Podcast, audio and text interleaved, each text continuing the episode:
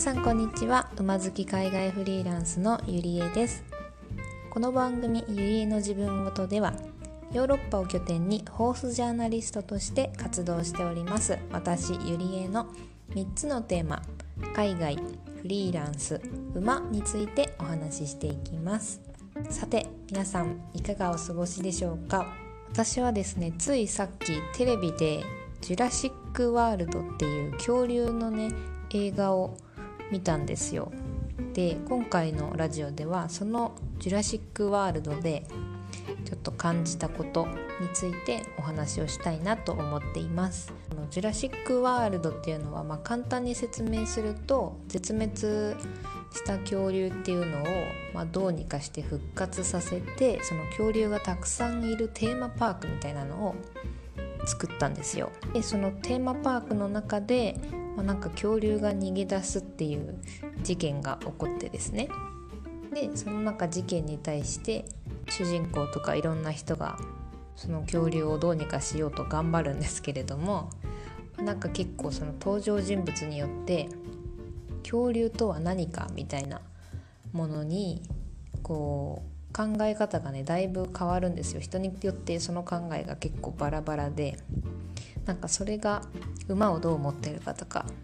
人間がどうやって馬を使うかみたいなのにすごいなんか近いなと思いながら見てたのでそれについてちょっと今日はお話ししようかなと思います。それではお聴きください。どうぞ。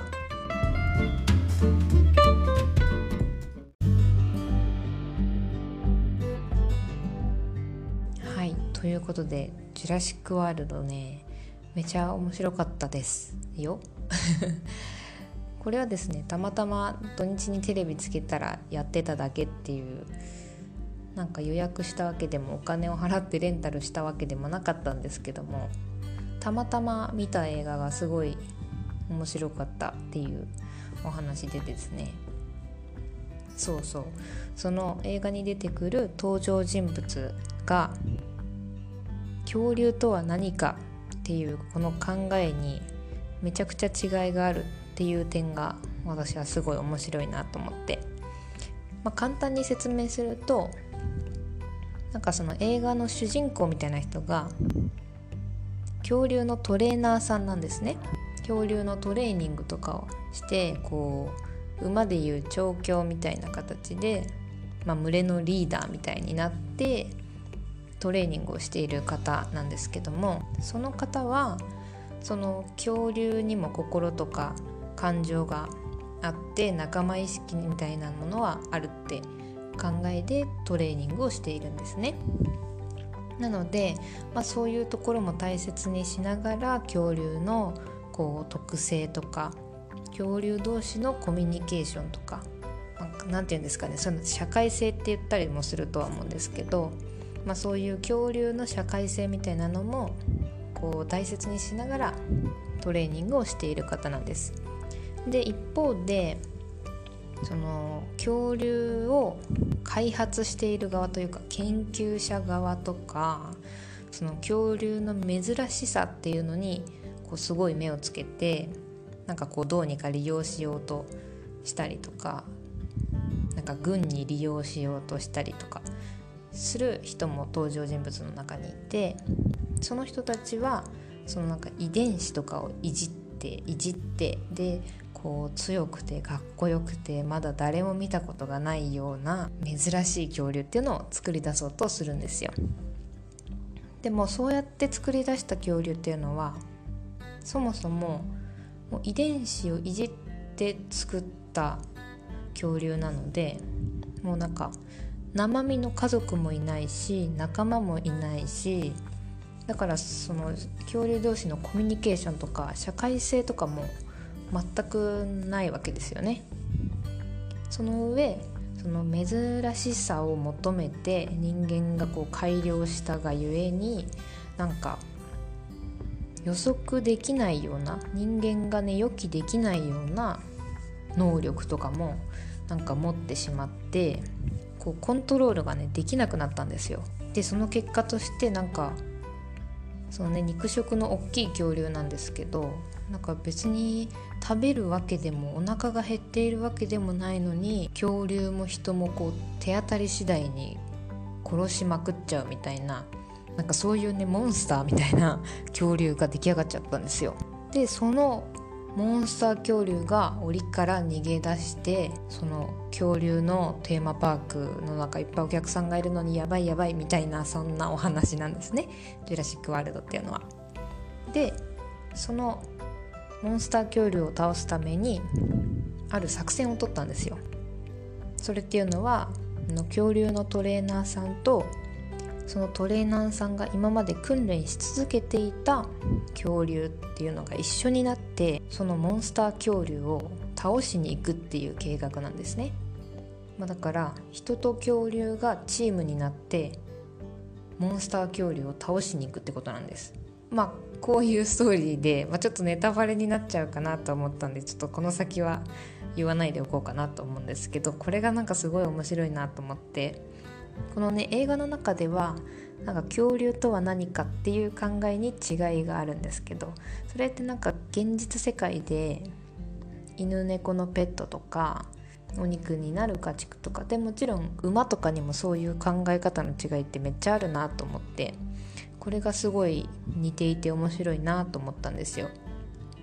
なんか馬とかもなんか軍馬みたいな感じで、まあ、戦争にね使われたりとかまあねそうやって戦争でね使っているっていうのはやっぱ馬同士で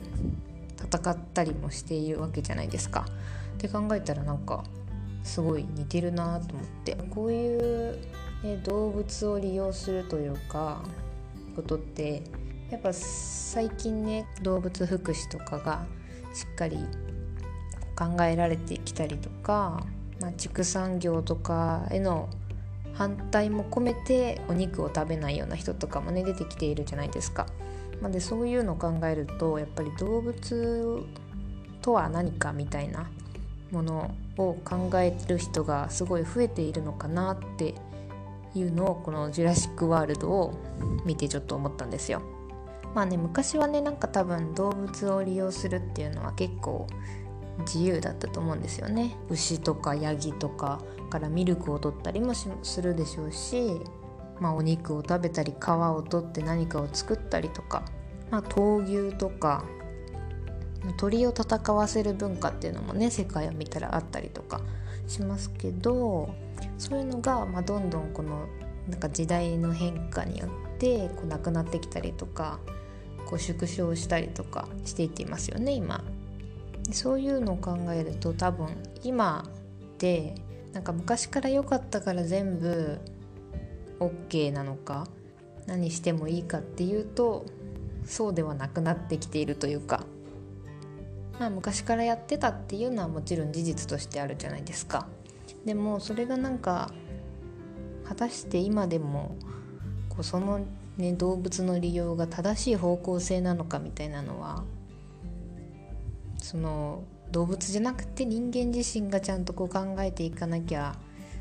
いけないのかなと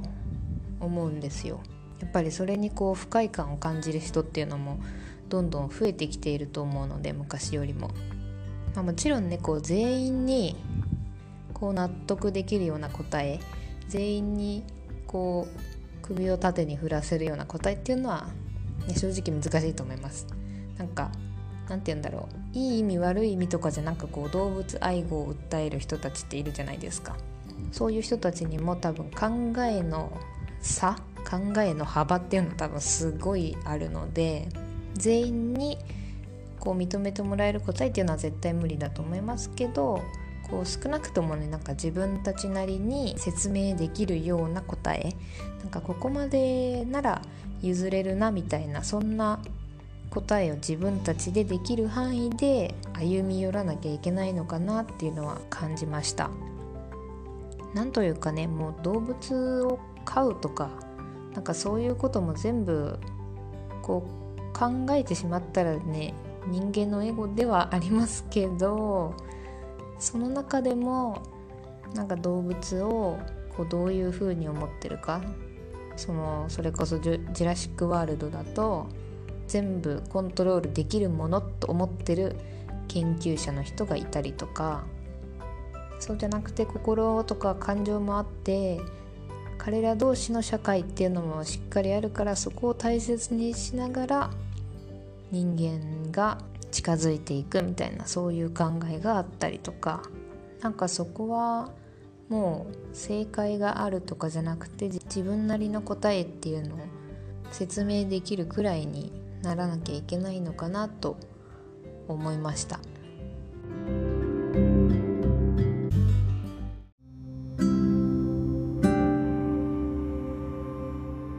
やっぱり馬っていうのは体も大きくてすごい土地も必要でお金も必要でっていう動物で管理っていうのが大変だからこそその今引退馬の問題とかもたくさんありますよねでもそこももう殺処分をゼロにしましょうっていうのはそれは多分現実を見たら無理なんですよね。そういう生産をしてお金を稼いで生活をしている人間がいてそれがそれで日本の経済が回っているという部分もかなり大きいのでそれをじゃあ引退馬の殺処分をゼロにするようにっていうのは多分無理だと私は思っています。だけど無理だからじゃあ今まで通りでいいっていうのではなくてその方向性で本当に正しいのかっていうのはもちろん競馬を主催している団体ですとか内部の関係者とかもそうですけどもちろんこう競馬のファンとか馬に関わっている人とかもなんかあの人が悪いとかではなく自分たちなりの答えっていうのをしっかり探さなきゃいけないですよね。やっぱりこう何事もなかなか人任せにしてると文句を言うだけの人みたいになってしまうのでこう絶対的な正解はないけど自分なりの答えを探すっていうのがすごく大事なのかなと思いましたとその答えを持つことによってそれに共感してくれる人が何か協力してくれたりとかその考えがその人の魅力になったりとかもするので是非皆さんも自分の考えみたいなのを自分なりに少しずつでも考えていけたらいいのかなと思いました。ちなみに私の考えは小さくてもいいから馬の仕事を作ってあげたい。ってていう答えですやっぱり引退馬を引退馬の殺処分をゼロにするのは、まあ、正直無理だと思ってますやっぱりその業界で働いてお金を稼いで生きている人たちっていうのがいるのでそこをゼロにするっていうのはその人たちの職すらもなくしてしまうことになるわけですよね。だし、まあ、少なからずこの競馬の売り上げっていうのが国の税金になっていたりもするのでそれは多分その方向にはいかないかなとは思ってます。だけどその一方でそのできるだけ殺処分っていうのはなくしたいとは思っていますけどそれはなぜそれはどうやったらできるかっていうのはやっぱり馬ができる仕事っていうのをもっと幅広く作ってあげることかなと思うんですよ。やっぱり日本ってこう乗馬がねどうしても多いですけれども多分もっとこう馬っていうのはいろんな可能性がある動物なのでそういうところを増やすことによって競馬でダメになった乗馬でダメになったじゃあ殺処分っていうのじゃなくてもっとそのフィルターを多く作ってあげれば殺処分にたどり着く馬も少なくなるんじゃないかなっていうそう思ってるのでまあ私は私なりにこの海外で馬がねどうやって活用されてるかとかまあ、そういう視点とかも含めつつ馬の仕事っていうのをもっとね乗るっていう乗馬以外にももっと増やしていきたいなと思ってこんな活動をしていますなんか台本もなく考えながら話してしまったのでうまく伝わってるかわかんないですけれども今日はこんな感じで終わりたいと思います。